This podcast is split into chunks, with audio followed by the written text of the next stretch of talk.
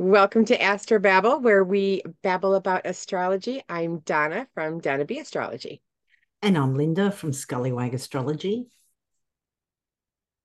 And today we are going to be talking about the new moon in Aries. Mm-hmm. And this new moon is also a solar eclipse, it's a hybrid solar eclipse. When the nodes are close enough to a full moon or a new moon, we have a solar or a lunar eclipse and they always travel in pairs. So you always get a solar eclipse and then a lunar eclipse, or a lunar eclipse and then a solar eclipse, uh, usually within about two weeks of each other. So, shall we have a look at the chart? Cool. And while you're bringing that up, I can talk about the mansion. It's the third mansion. It's called The Many Little Ones, is the name of it. It has the um the flavor of the moon and Mars, and it's good for wealth, it's good for career, art, and beauty. It's also good for incarcerating captives as well as hunting. So it's got that that Marsy, that's where that Marsy flavor comes. And it's also good for men and women's relationships. Nice. It is there is a strong warning to not overindulge a strong warning with this to don't overindulge. So, what are the two planets that it's the flavor of? The moon and Mars. Oh, moon and Mars. I was thinking maybe Jupiter and Mars with the warning not to overindulge. No, it's the moon and Mars. Oh, very so, interesting. Yeah, it's it's a it's a it's a nice it's a nice it's also good for water travel, oh, which is nice. nice. So hmm. it's you know free activities other than don't over oh don't overdo. Yeah easy said if you're not an aries. And with eclipses and i'm going to put a link to a video we did about uh, solar eclipses in the description because we went into quite a bit of detail about solar eclipses. So if you're interested in that you'll be able to click on that and follow it. But eclipses come in series and uh, this one is part of Saros Series 7 North. They happen about every 18 years and about 10 or 11 days. So the years for this eclipse, previous eclipses include 1915, 1933, 1951, 1969, 1987, 2005, 2023, which of course is this one, and 2041 is the next one that will be upcoming. And the description from Bernadette Brady's predictive astrology, which goes into a lot of detail about eclipses, amongst other things. She says this is a very sensual family of eclipses, ranging from sudden sexual passions and lust to birth and procreative drives. This series is not subtle and can catch people off guard and confront them with their own very deep passion which may have been hidden for many years. So pretty exciting. I think a really cool eclipse. Mm. When you said 69 and here's the moon mansion, don't overindulge. I'm thinking, hmm, I wonder, if, wonder if any of that was going on in 69. yeah. what was that? The summer of free love? Woodstock, yeah. I mean, it was. Oh, yeah, Woodstock too. Yeah, yeah. Yeah, so particularly if you've got planets around about the end degree of cardinal signs, so that's Aries, Libra, Cancer, and Capricorn, or the early degrees of the fixed signs, so Taurus, Scorpio, Leo, or Aquarius, they're kind of close enough to be impacted by this eclipse. You may feel this more significantly than others. So early, you're talking like three degrees, maybe? Yeah, yeah, I'd say about three degrees. I wouldn't want to go much further oh. than that. Yeah, three degrees. I mean, the closer it is, the more significant it's going to be. And of course, if you've got planets at 29 degrees of Aries, you know, that's going to be smack bang on it. If it's, you know, late degrees of, of Libra or very early degrees of Scorpio, yes, that's the opposition. So you'll feel that the squares with um, Cancer, Leo, or Capricorn, Aquarius, they might also feel it too. I've seen sextiles and trines kind of, you know, bring in significant people or events, but it tends to be the big kind of quite often dramatic things that we notice when we look back. But if you go back to 2005, there may be some hints of what was happening around about that time that might be, uh, I'll give you a good indication of what you can expect. But I mean, back in 2005, they would have been, I think, very early degrees of Taurus. So you've got that sign switch because the eclipses are going backwards through the zodiac. We've currently been having uh, Taurus Scorpio eclipses, and this is the first of the Aries Libra eclipses. The lunar eclipse we have in two weeks' time on the 5th of May is going to be the last Scorpio eclipse for a while. And then we will have the last Taurus eclipse in October but we have the first Libra eclipse on uh, October as well. So yeah, they're just kind of moving out of, you know, one set of signs and moving into the next set.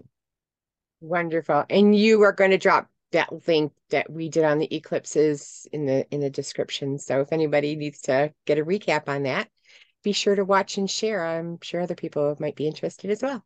Yeah, I'm trying to think if the solar eclipses we did the assassinations of the US presidents or whether we did uh, significant events for the US with the lunar eclipses. Let me double check. Yeah, for the solar eclipses, we looked at the assassination of US presidents. So that was quite interesting. Solar eclipses, eclipses in general can kind of shake up things a little bit. They're an unusual an event so they do tend to bring in uh, unexpected things. They kind of can set you on another path sometimes. Solar eclipses can tend to, yeah, sometimes usher in new people, new events, because the solar eclipse is a new moon. So it's about new beginnings, whereas lunar eclipses might sometimes eclipse somebody or something out of your life. Yeah, and actually, it's interesting. We're talking about uh, you said for the moon mansion that trying to be careful not to overindulge. And I see we've got Jupiter very close to this solar eclipse. Oh, so yeah. so a, a double a double instigation to to overindulge. Yeah, yeah. Jupiter does like to expand and uh, yeah, have a good time. So yeah, there could be a lot of enthusiasm, uh, optimism, just very revved up about these new beginnings, these new events. Sometimes things can uh, come to light under an eclipse, you know, something that's been hidden is suddenly revealed. Mars is making a square to the eclipse degree, not by degree, but by sign. Uh, Saturn is in an aversion to it, though, so it can't kind of harm this eclipse. So that's some good news. It's uh, the sign. I'm looking at that it. Pluto. Um, I'm looking at that Pluto squaring that um, out of sign, but it's mm. still squaring the eclipse. So yeah. transformational. It seems like uh, is the energy that's going to be happening because a square causes action. Yeah. Yeah, that's interesting because we were saying about those with planets at the very early degrees of um, the fixed signs, so your Scorpio, Taurus, Leo, and Aquarius. They're already been dealing with the transformational energies of Pluto entering Aquarius. And uh, now we've got this eclipse very close to um, that degree. Well, not that exact degree, but squaring where Pluto was. It is 29 degrees Aries 50, but it's only like 10 minutes out from being zero degrees Taurus. So, yes, could be in for an interesting time, but the book says it should be quite interesting. it should be fun for sure. I hope so. That would be nice. Hopefully, yeah. mm-hmm. We can we can try hope. to be positive. Mm-hmm. mm-hmm. Yeah it's, it's good to be positive and we all have free choice mm-hmm. so when i say causing it it just and, and that doesn't really mean it, it causes like you know a to you know b but it just means that there's tension and in order to break free from that tension you have to do something to free yourself from that tension and that's why it causes That's why I say it causes to it causes change because you're you're wanting to change with that tension. Yeah. Yeah. It's almost like, you know, you you've been made uncomfortable. You're sitting in a chair and it's all lovely, but now it's kind of, you know, your bum's sore and you've got to get up and move around and do something. Legs falling asleep. yeah. Or you sat on something uncomfortable. yeah. So they're good. It, it's what moves us forward in, you know, our our our mission, you know, when we were born, we have this path that we are kind of set out to to to undertake and those squares and conjunctions and oppositions kind of get you moving. They certainly do. And should we have a look at the horoscopes? horoscopes? Yes. I think. Sounds like a great idea. There we go. So, if you are an Aries, this is going to be happening in your first house. And the first house is a lot to do with with yourself and also the the new moons have have a lot to do with the new beginnings that you might undertake so if you are trying to get a new wardrobe or a new way of doing things this would be the time to do that because it starts with the new beginnings. That's why uh, the new moon happens. So you can you have that phase of starting new things and then when it gets to a full moon you're you're reaping the rewards and then back to a, a new moon. So this is the time to be growing things. And if you are an Aries rising, this is the time where you're working on yourself to do the new things that you might use to grow yourself, whether it's a new class or a new hairstyle, a new wardrobe, whatever is new to you and what you're working on. This is a good time to get that aspect working for you with these eclipses that are starting, this is going to be the start of a couple of years, 18 months, two years of eclipses happening over your first and seventh house. So, topics to do with you, yourself, all about you, your health and vitality, and how you are with partners, whether that's romantic, business, good friends, etc., are going to be significant over the next couple of years. And if you are a Pisces ascendant, this new moon solar eclipse is happening in your second house. The second house is all to do with our personal finances, our income, and our resources. So, with this eclipse, there may be things coming to light, new beginnings, new starts to do with those topics.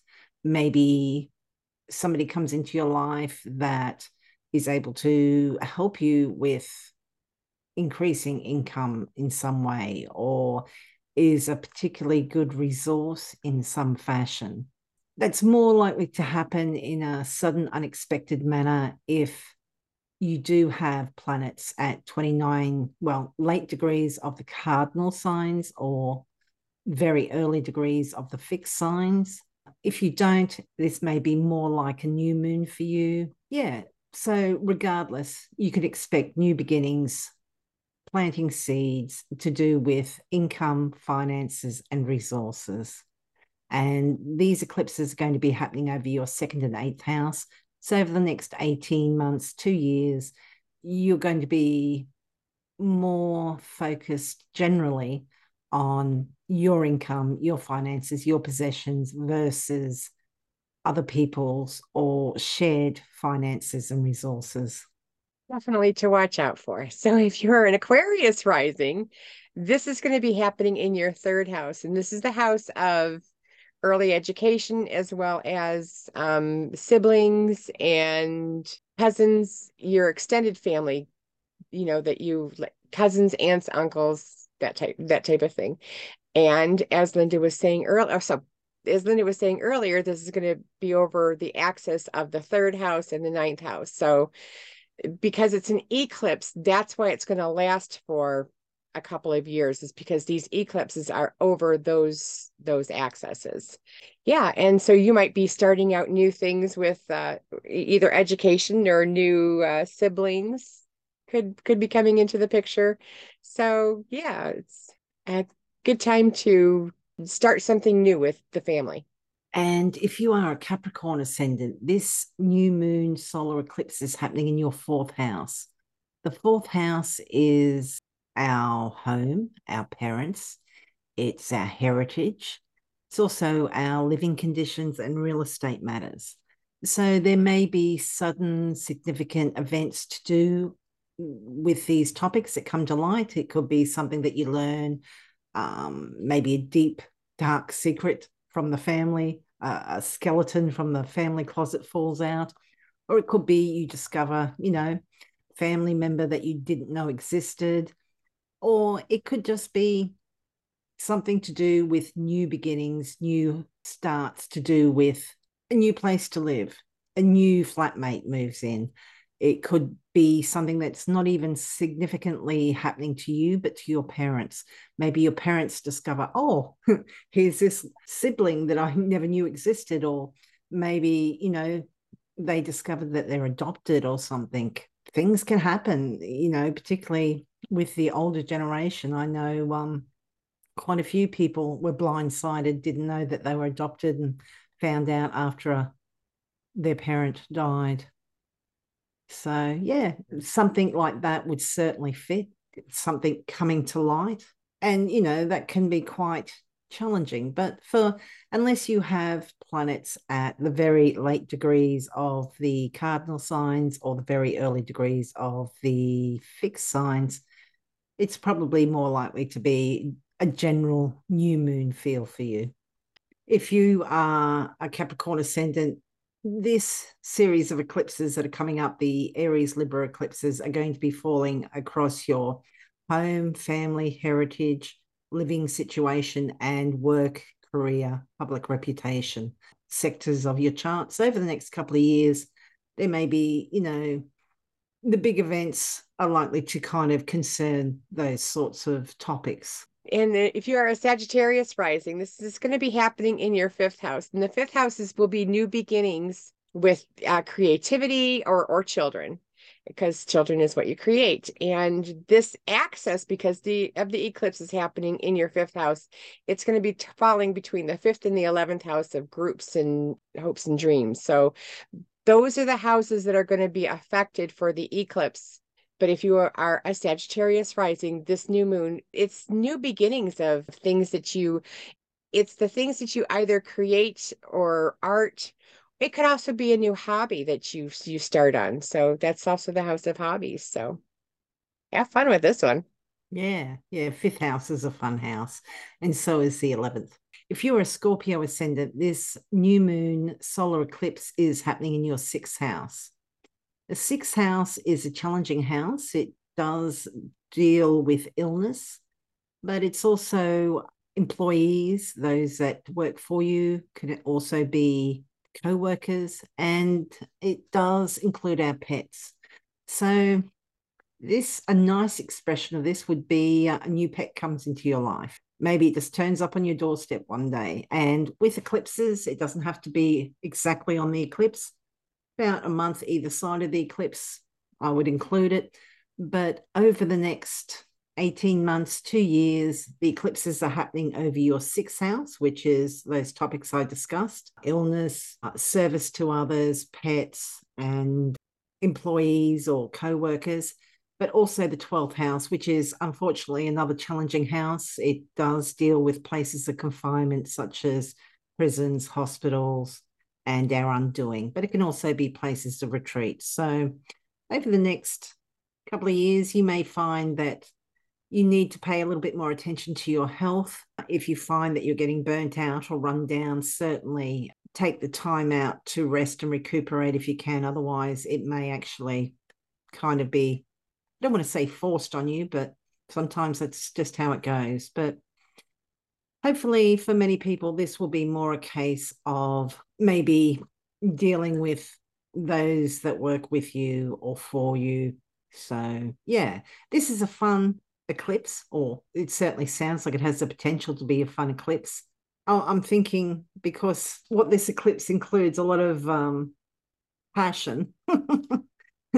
There could be um, yeah maybe if there's somebody that works for you maybe, yeah, you need to temper that a little bit. Remember, this moon mansion is not very good for overindulging. And, um, you know, there are boundaries in most workplaces. So I think what I was picking up earlier is you were alluding to, uh, you know, there there's that square to Pluto, so that could be mm. transformational. So do pay attention because things could be intense, yeah. either for bad or for good, but they will be probably intense. It just it has it's with that square to Pluto. I'm foreseeing it seems to be jumping off the page right now for me. So yeah, well, yeah, it's very angular there in the fourth, isn't it? Yeah. And and that uh, moon's moving up into the seventh of relationships. So yeah. Plus, I mean, the whole eclipse is to do with uh, hidden passions. So yeah, but passion doesn't have to be purely physical either. We can be inspired or whatever. But yes. Exactly. This is this is an Aries eclipse. It's going to be a little bit uh, spicy, I think. Definitely something to watch. And if you are a Libra rising, this is going to happen. This new moon is going to be happening in your seventh house. And this is the house of the other. And it's going to be, uh, it's also going to be the house where the eclipse is happening. So it's going to right across the seventh with the other. And opposing yourself. So this is where you have that balance and um you know, it's new beginnings with your partner new beginnings with people that you have one-on-one relationships. It's it's only for the it's it's only the house where it's the one-on-one relationships. It's not for like a group of people or people that you work with. It would be like maybe your boss or your coworker. It's the one-on-one relationships and it's going to be have this eclipse is going to be happening for a couple years over the first and seventh house axis. Um, but yeah, and I'm also seeing the Saturn uh square Venus, and and that's that's responsibility and obligation as well might flavor this this whole eclipse uh series. Yeah. Like you said, that uh, Pluto square to the eclipse it's kind of like you know forget yourself mm-hmm. and lose your head and then um but then you've got the upcoming well is it upcoming? I think later on. Oh actually later on we've got a a venus square neptune so that'll be interesting. Yeah.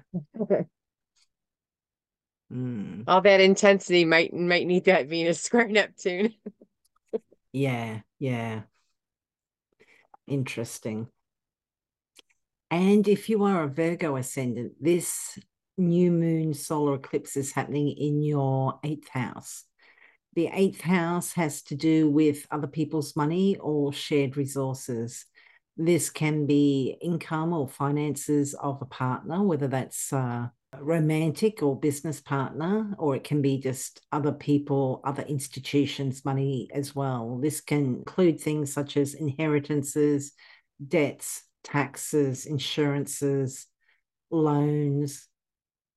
So, yeah, new beginnings. There could be um, things that come to light. Maybe a partner took out a loan that you're not aware of, and now it comes to light, which would be quite uh, challenging or it could be you know you come into some money that you weren't expected. That would be you know say through an inheritance or something similar or maybe you benefit through a partner regardless of how that came about. But in any case it's it's not necessarily money that you've earned. It's money that's come to you through another institution or person these eclipses are going to be happening over the second and eighth houses in for you.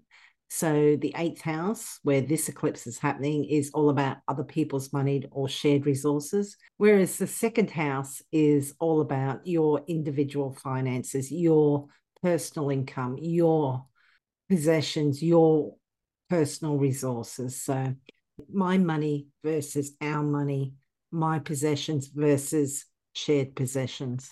Very interesting. And if you are Leo rising, this full, this new moon is going to be happening in your ninth house. And this is the house of higher education. It could also happen to do with, uh, it could also have to do with um, publishing, uh, legal matters, as well as um, esoteric subjects. And this is going to be happening. It's the eclipse. So it's this flavor of this new moon is going to be happening for about two years. And it's going to ride over the axis of the ninth house and the third house.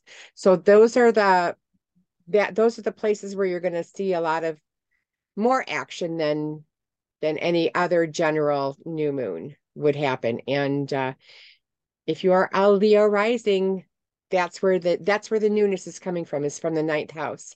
And if you are a Cancer ascendant, this new moon solar eclipse is happening in your 10th house. The 10th house is all about our career and public reputation. It's honors and rewards, but it's also uh, fame and infamy. So, for whatever reason, there's attention on you. An eclipse, particularly if you do have planets at the late degrees of the cardinal signs or the very early degrees of the fixed signs, there may be changes regarding work. There could be a new career comes, it could be a new boss, because this is also the house of authorities.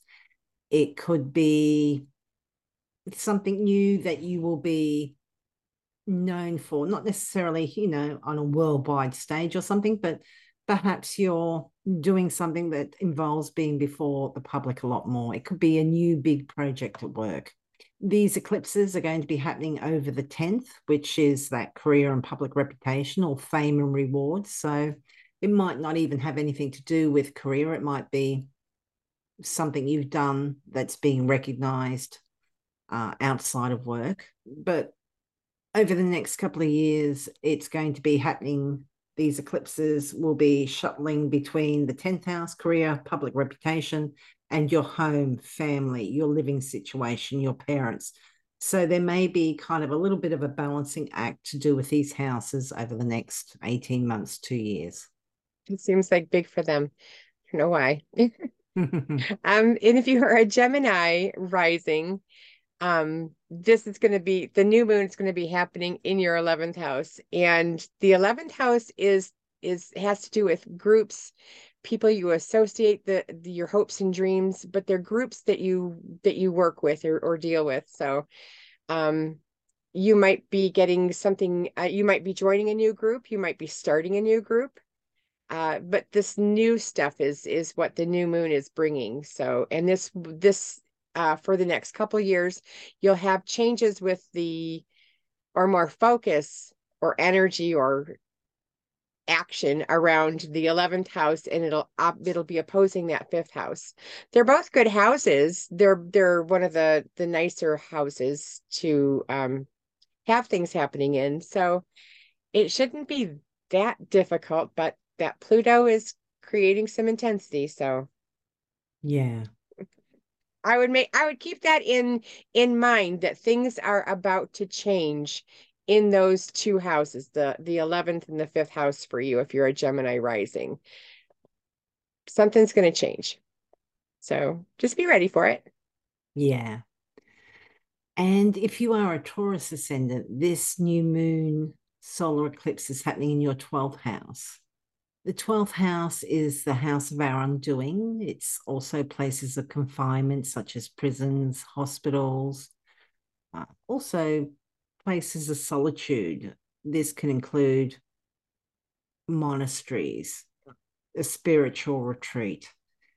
It, um, yeah, you may be looking to take a step back, recalibrating, maybe what do they call it when you go off the grid? You know no technology and all that. There could be something to do particularly if you do have natal planets at the very late degrees of the the cardinal signs or very early degrees of the fixed signs. Maybe something comes to light uh, to do with what you would consider perhaps a self defeating habit or an addiction. It could also be something that comes to light to do with prisons, hospitals, uh, spiritual retreats. some people consider the 12th a very spiritual place. I'm not so sure, but you know, it's certainly a possibility.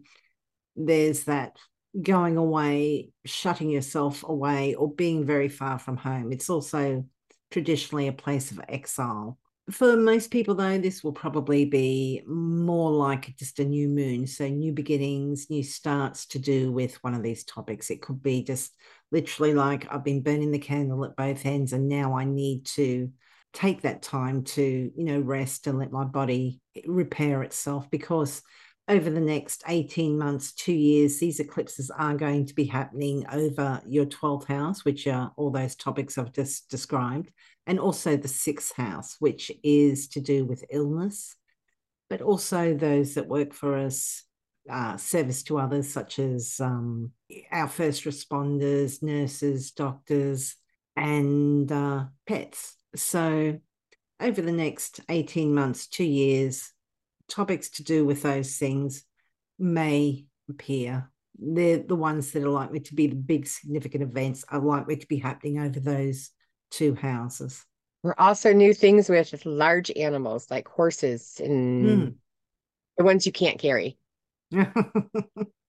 yes. And hidden enemies is also the 12th house. So mm, those could come up yes. the next two years as well. So just because, you know, you want to kind of use all of the not I can't use all of the descriptive words that, you know, over the thousands of years that we've associated with these houses, but you know, it's you want to use as many uh, more of them during the eclipses because this lasts for two years, so you can mm. have many different um yeah. events happening. Yeah. It's not just a it's not just a quick, you know, just this week and and we're done with it. It's uh gonna be longer than that. Yeah. And Donna, do you have a stone for this new moon? I do, because we have the sun moving into Taurus. So I'm going to do green. Mm-hmm. and this is called, this is called, actually, it's called um, nephrite. And it's a type of jade. Okay. Jade comes in two different um, forms. Uh, one is nephrite, is calcium magnesium silicate, where um, jadeite is is more of a sodium aluminum silicate and this has a mohs hardness of a 6.5 where the other one is only a mohs hardness of a 6 um i have it all in uh i have jade in in in different shapes i don't have any raw jade which i thought was strange and odd um but it can, but it's been used for centuries. This is this is really dark, but it's a dark green. It's like emerald green. Yeah, it's really um, pretty. Yeah, it comes in comes in all this is jade as well. It's been made as in as it's been it comes in white, deep green, creamy brown. That's what this um this nephrite uh jade. No, that's regular jade. This would be this would be more nephrite jade. It's mm-hmm. it comes in a roller. Um, yeah, I've got one of it's those. For yep, rolling. It's it's really good. It it creates um, regeneration of tissue. That's what the nephrite does. Where this one is more for the heart chakra, the the um the heart chakra to you know balance the to kind of clear out the the the the bad whatever's going on in your heart. So this is this is a nice one for basically the heart chakra. Um the healing any any healing that we, you would have to do with your heart. Nice. So that's what I would use with this one or more, more probably more more more of this one. um but yeah, it's and it's been used in jewelry, it's been used in um weapons. People have made axes with they found axes with this stuff. So wow, it's it it, it seems like it's very oh, what is that word? The Where you we want where you can sculpt it. It's it's very easy to to sculpt it, but um, and it's it's not as hard as like a, a quartz. Like a quartz is like a seven, where this is a six point five. Although this one is, you know, is Mohs hardness of seven. So, mm. um, you really can sculpt it, but it, and, and it, and it has been used.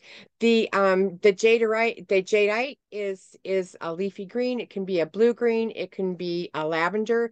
It can also be a black. So I wonder if those weapons. Be... Sorry, I was just going to say. I wonder if those weapons that they found were like purely ornamental. No, no, oh, they, they, were, they were they were used as tools. Oh wow, they were used as tools. And this can be found in British Columbia, California, Wyoming, Alaska, New Zealand, China, Russia, Taiwan, Poland, and India. And the jadeite, jadeite is from Burma, Guatemala, Guatemala, Russia, California, or Japan. Nice. So very it's a very versatile stone. It's been around for a very, very, very long time. And it's called jade. Oh, and I have do have I do have a lot of jade, but it's not uh, the raw pieces. So for growth and healing. Very nice. And you'll be writing an article about that? I will be writing an article about it. Very nice. Sure. And, and we'll put we'll a link to a that link in to the it. description.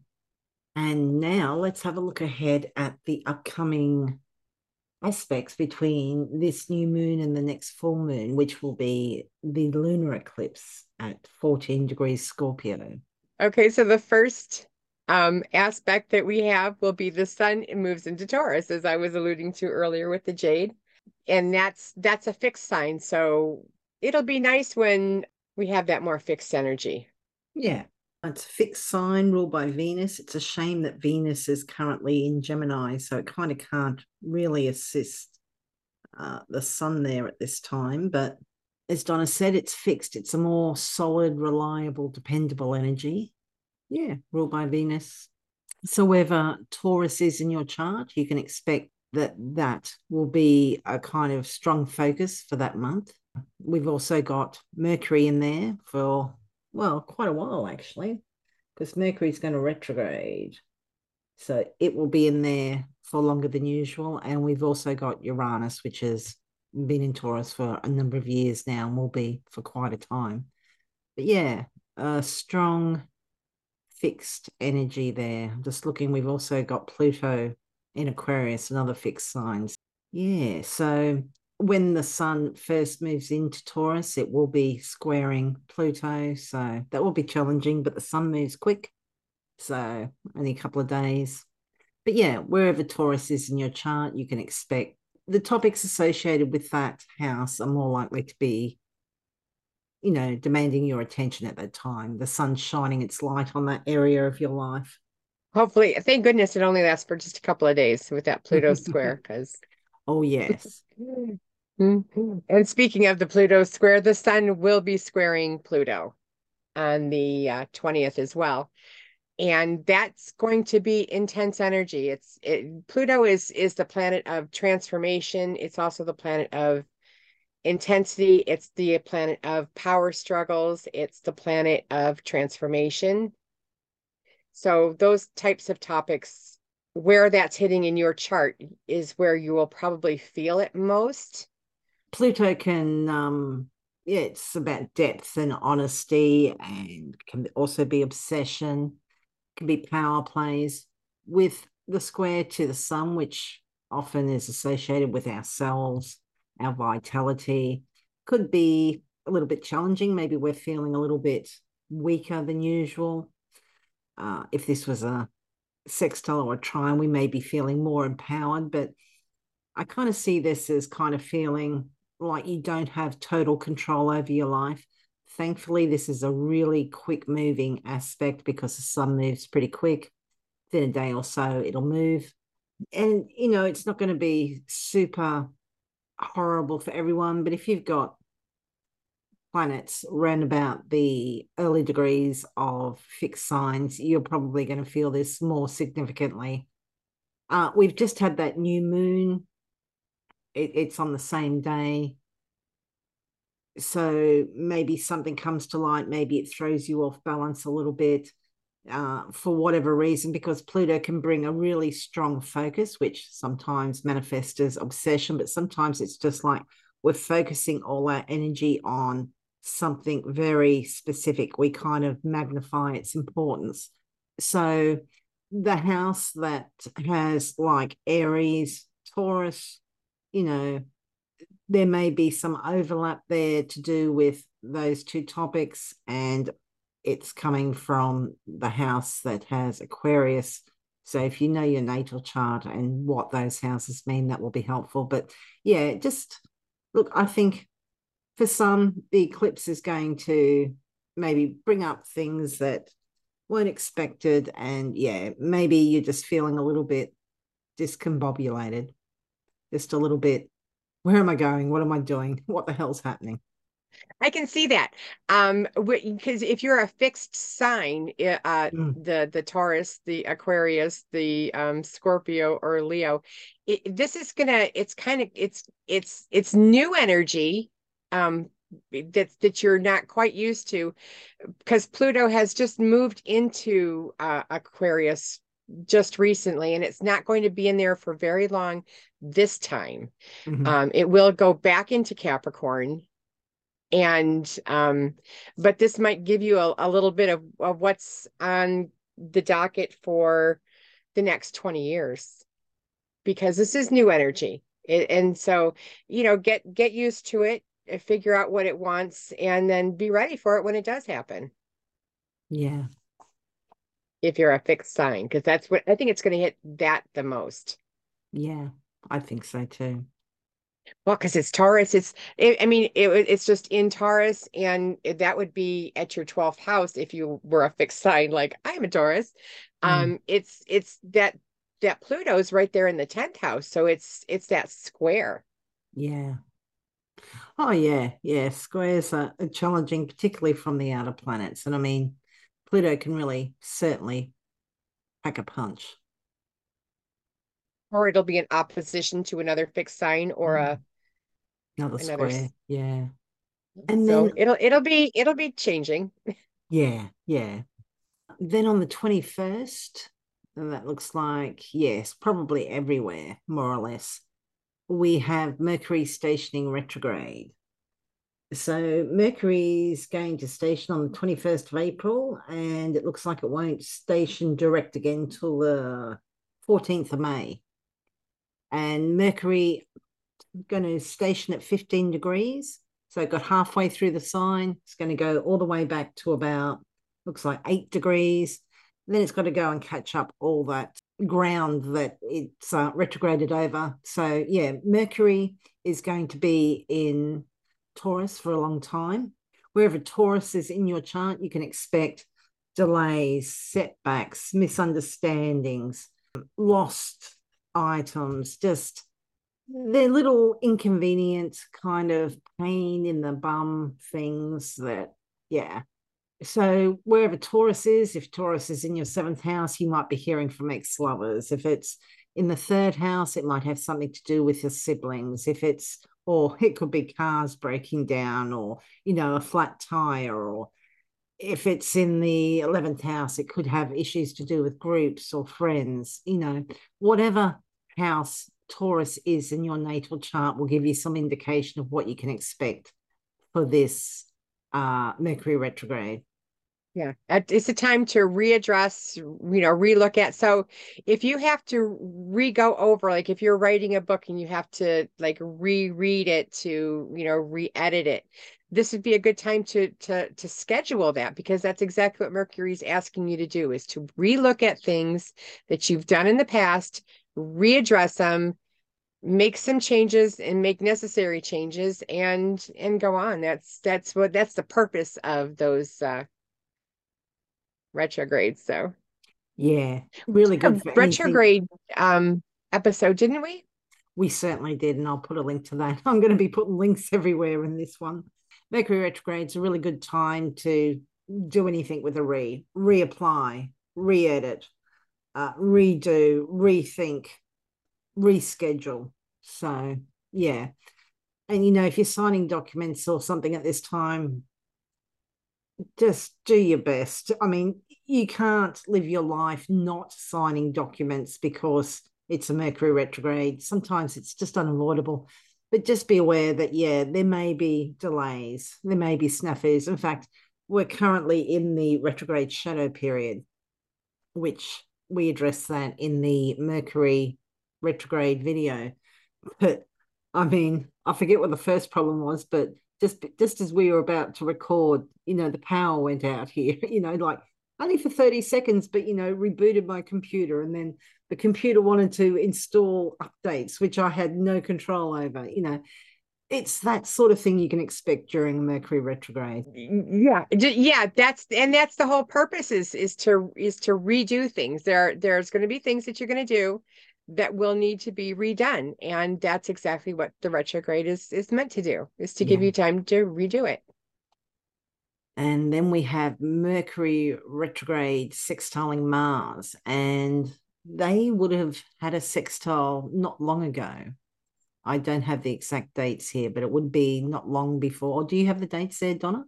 I'm try- uh, it was the 8th of of uh april Ah, interesting. Mercury sextile uh, Mars. So, round about the 8th of April, might have been like the 9th if you're in Australia or somewhere that's further ahead in time zones. But the 8th or 9th of April, we had Mars and Mercury sextiling, which is great, you know, thought and action and kind of like they're working together and it's quick thinking and it's really good. But Mercury was in Taurus, which isn't a super they don't like be, to be rushed, you know, and they're not known for their quick thought. They're they take their time Fair and make sure everything's done correctly, which is great. But maybe because we would have been in the shadow period of uh, this Mercury retrograde at the time, maybe with this around about the 23rd of April, when we come back, Mercury's come back to say, oh, by the way, we forgot to do this. We need to do that. We didn't take this into consideration. So there may be some sort of callback to around about the 8th, 7th, 8th, 9th of April, which would have been just yep. before Easter, wouldn't it? Interesting. It would have been. Yeah, like oh, we we missed your your initials on page 64 down at the bottom. yeah. Exactly. So, and it could yeah. be as simple as that. Yeah. Yeah and and that retrograde is going to be over um the middle of May. So yeah, yeah, we can take a breath then. Yeah, and then so the next aspect is going to be on the 25th is the sun sextile Saturn.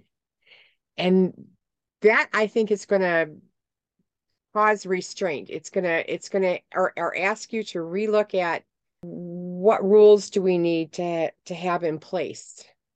Yeah, I'm not a big fan of Saturn, but I don't mind the sextiles and the trines. You know, they could be helpful. This brings stability, this brings responsibilities, but we're not feeling too bad about it. You know, this, particularly since it is a sextile to the sun, I think of the sun as vitality. Yeah, and it's also intelligence and that. This is just this can be helpful. This is it's not glamorous, it's not sexy, it's not exciting, but it's it's necessary. Dot your I's, cross your T's. Mm-hmm, mm-hmm. Make sure you're high. Make sure you're, you the lights shining on on the details. Good time for you know just getting work done. Putting your nose to the grindstone mind you that's saturn's in pisces now. not, not the not the happy go lucky um you know kind of mercury and venus but it it is uh it it is that somber uh duty driven type of energy. Yeah. Just looking at uh, the sun will have uh the north node with it at the time so this could be i kind of like this for health you know, increase, elevate, vitality, you know, but that's Very by nice. eating the right things, taking your walks, doing this, doing that, all the boring things. Can you tell my Venus and Taurus? yeah, but it is it is it is still that that that structure that we all need. Yeah. Yeah, we do need structure. And that very well might right might might supply that structure mm-hmm, mm-hmm. that's needed. And you know, earlier we had that uh, I think Sun square Pluto, where we might have felt a little bit out of control. this is a lot more we don't feel as out of control. I think we feel like we're actually getting stuff done. We're taking care of ourselves. We're doing what's necessary. Very nice. And then the next aspect we are going to run into will happen on April 29th, and that's going to be Mars sextiling Uranus. Mars is a malefic, and Uranus, the out as an outer planet, is also considered a malefic. Uranus is that planet that wants you to either break free or try a new approach, or you know, do something that's that's not the ordinary way to do things. Uranus uh, orbits on its side. And my mom and I were just talking about this. It orbits mm. on its side and as, as, it, as it goes around. So it, it likes to do things differently. And Mars is that planet of aggression and and force or and or drive. So to add this together those two things force drive and, and shocking you could you could go that it's it could be like an abrupt war that nobody had thought of. But it also could be the drive for uh for change as well. So it all depends. We do have free choice and yeah. free will. So I would I would hope that people would go towards the um what's going to better humanity than cause it to just decline. Yeah. Yeah. Uranus is known for sudden, surprising, shocking, and Mars is very much a very wants to move forward, it wants to take action, it wants to just move. So you may need to watch, even though this is a sextile, it is from an outer, so it can just allow that Uranus to not manipulate, but certainly exert its um, influence on that Mars a lot easier. So you may want to watch for haste or um, moving too quickly, jumping to conclusions, particularly that retrograde Mercury. It's not super close, it's six degrees away from that Uranus, but you know, just with Uranus in the same sign with Mercury retrograde, easy to jump to conclusions. And yeah, but yeah, sudden, you know, there's a real urge, I think, to take action with this. It's like, oh, I've got to do this now. You know, I want to do this now. And as Donna said, Uranus can uh, bring freedom or want freedom or revolution. So there may be a desire to break free from something at this time. Yeah, just I would just try to err on the um, side of a little bit of caution. You know, try and look before you leap because Mars is in Cancer, it's in fall, it's not in a very strong position here. Like I said, Uranus has got Mercury hanging around, acting a little bit uh, confused, miscommunications, snafus, misunderstandings, delays. It's very easy to try and rush to make up for what we perceive as lost time, but it may actually end up uh, rebounding on you hopefully we can use that that positive so that it, it is it is not as difficult of a transit. Speaking of retrograde, Pluto does not want to be left out of the the the, the gang here, and so Pluto is planning on retrograding on May 1st. So it, it this is what I was talking about earlier is it's dipping its toe into Aquarius to let us know what its yeah capabilities are or what it's going to try to do um, over the next 20 years. Then it's going to go back into Capricorn. So this is the beginning of that transition of, you know, here's the news and now we're going to, you know, get comfortable with that or figure out what you need to do or what's going to be changing. And then and then it's going to be going in back into to uh, Capricorn. So Pluto is turning retrograde. I'm not so sure if uh, the redoing is really what it's trying to get us to accomplish.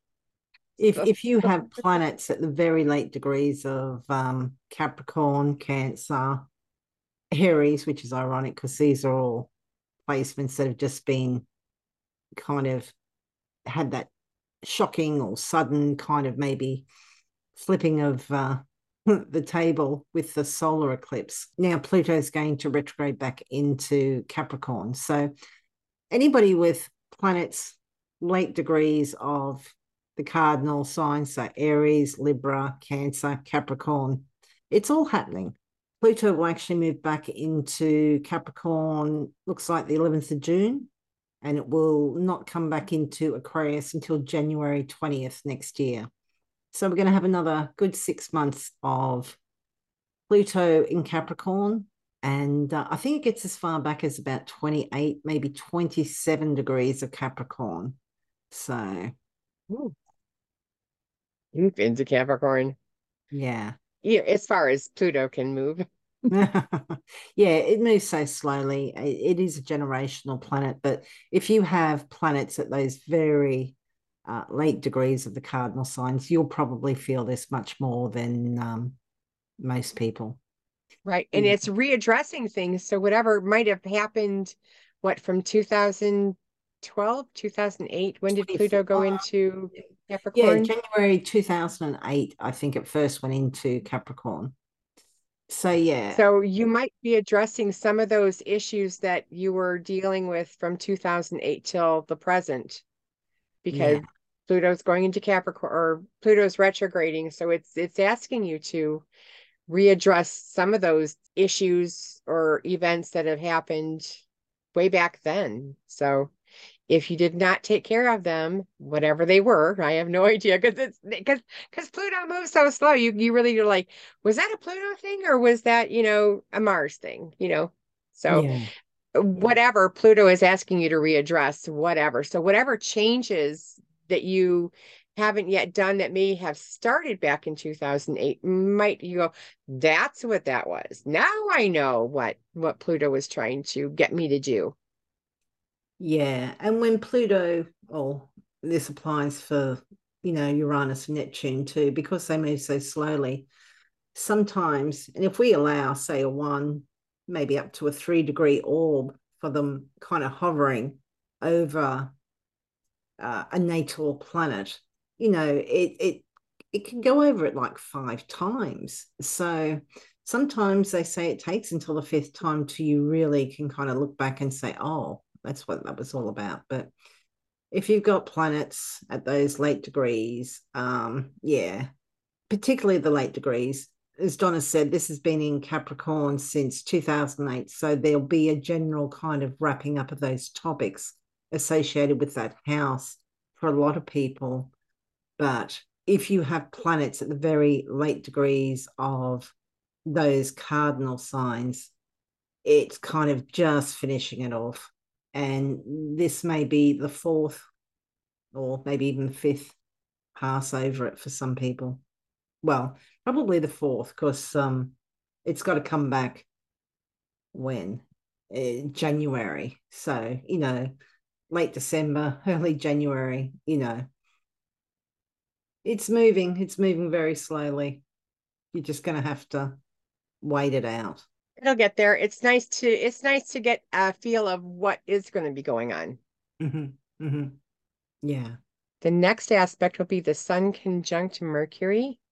Mm-hmm. This is the inferior uh, conjunction. It's Mercury is is already in a retrograde, and it's going to go back over the Sun, and that's going to be this time. It's still in the heart of the Sun. I, think you can still get good information at this time, um, but when it goes when it goes more direct back over the sun, I, I think that's when we're going to get the the real big epiphany that Mercury is trying to tell you. But this is the beginning of it, and it's gonna it might be able to give you the energy of what needs to be changed, what needs to be readdressed as far as the mercurial things that are going on, and wherever Mercury is in your chart or or where Taurus is. Yeah. Um, it's a cazimi when the sun is conjunct a planet.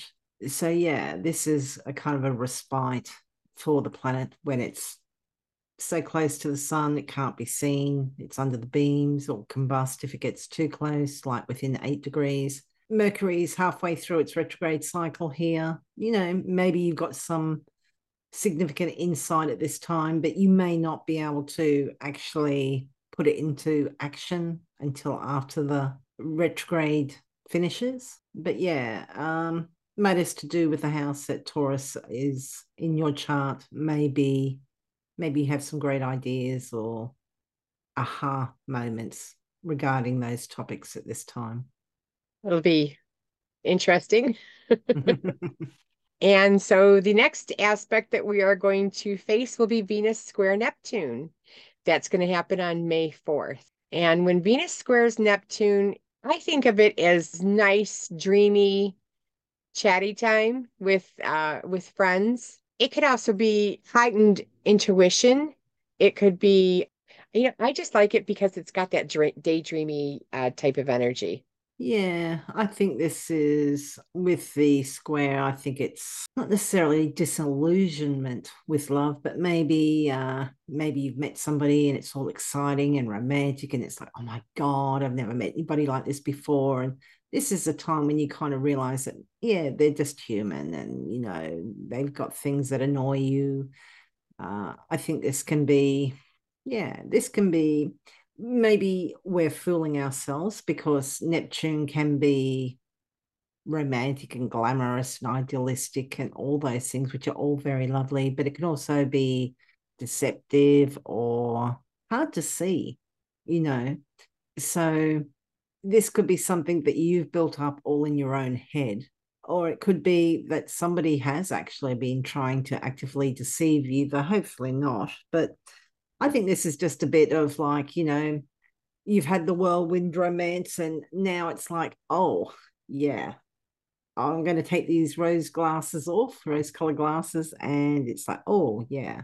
You know, this is with that moon mansion, you know, to not overindulge. And that's going to mm. carry through for this whole fortnight, whatever the moon mansion, you know, does. It's the, the lunation preceding a whole bunch of aspects is is is really it speaks of the flavor of what's going to ha- how they all are going to going to going to happen so make sure on the 5th which is very close to the 5th um of May, which is Cinco de Mayo here.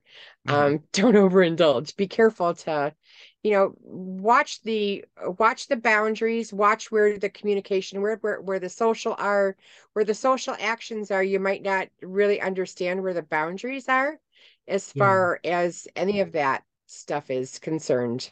Yeah. Mercury's still retrograde, so it's really easy to get the wrong end of the stick. Think you, you know, think this is happening and that's not happening, or very easy for things to get misconstrued here. And even the eclipse, I mean, Donna mentioned the moon mansion, which, uh, like she said, no overindulgence. Try it, try to keep a you know, somewhat level head. But even the eclipse for this series is um, kind of passionate and exciting. And yeah, it's very easy to get carried away. This may be just, it's not like, you know, oh my God, it was all a lie necessarily, but it might be just like, oh, okay, you know, now it's what I thought. For, yeah, it's time for reality now, perhaps. It's interesting too, because that uh, new moon solar eclipse had Jupiter, not super close, but close to the new moon. But Jupiter kind of hasn't been involved in any real aspects for the next. Uh, no, it. Which is quite interesting considering the whole moon mansion is like, you know, don't don't overindulge and yeah, hmm, don't be extra. Probably a good thing. It probably is a good thing. Yeah, yeah. Mind you, huh, must come up in the next one because that Venus is just about to sextile that Jupiter, but it must be for the next podcast with the lunar eclipse. So that will be interesting. So. And speaking of which, I have a sneak peek at the lunar eclipse. I'm not sure if this is the oh, total. Oh, this will be another eclipse. Yeah. Not 10... the solar one, but the lunar one. Hmm. 10 degrees away from the nodes. I don't believe this is a total one yes, it's not a total eclipse, so we won't get the blood red moon, which is a shame. But uh, yeah, it's too far away from the nodes for it to be a total eclipse. And we did a, a podcast on lunar eclipses, which we'll link to here. Uranus very close to that uh, sun, so Uranus opposing the lunar eclipse. That will be interesting. Could be shocking. Could be shocking. it's not super close. or four have some independence to it. Yeah. In Scorpio. Ah, so it will have Mars trining it by sign. Oh, The benefics can't uh, assist it, which is a shame. And this will be the last of the Scorpio eclipses. And then we finish off the series in October with uh, another lunar eclipse in Taurus. Yes. Mm. You'll list this episode as either new moon in in Aries or thank goodness I'm I'm a mutable sign because it's all the cardinal and the fixed signs that are are getting all this energy. If you're mutable, Yeah. you are you're golden, I think, this this month. Not not a lot of changes. There might Well, be a few, but no, they're not like, you know, Yeah, but then our, our Pisces brethren are kind of coping with Saturn newly in Pisces. So there is that. nobody escapes all of the planets, but you know, it, it the heat isn't turned up under the mutable signs. No, no. Yeah. It's um, Not like the cardinal and fixed. yeah, yeah. Hmm. Well, Donna, what have you been doing and what services do you offer and where can people find you? I am doing uh, natal readings. I am doing electional and horary as well. And I do do energy work. So with uh, crystals. So if you um, feel that you need your chakras balanced more, if you are feeling a little bit off, um, getting your chakras back in balance um, can be helpful for healing, is for sure, Nice. in my opinion. Yeah. And you're And Donna Linda, B what are you doing? Oh yeah. And my yeah, my website is at uh www.donnabastrology.com and you can get a hold of me through that um or my my Gmail account at Donna Bar Consulting. And Linda, what are you doing and where can people get a hold of you? Uh, I am doing natal readings, relationship readings, and year ahead readings. And I'm at Scullywag Astrology. That's astrology.scullywag.com. There'll be a link there below as well. Same with Donna's website. And yeah, thank you for listening. I hope the lunar, not the lunar, the solar eclipse is uh, very nice to you all. It's not too shocking. Hope the uh, only brings exciting fun and um yeah maybe even passionate uh, new beginnings for you Sounds like a plan. Sounds like a plan. Be ready to move. yeah uh, so thank you for listening and uh, we appreciate your likes and your shares and your comments so yeah thank you Bye. bye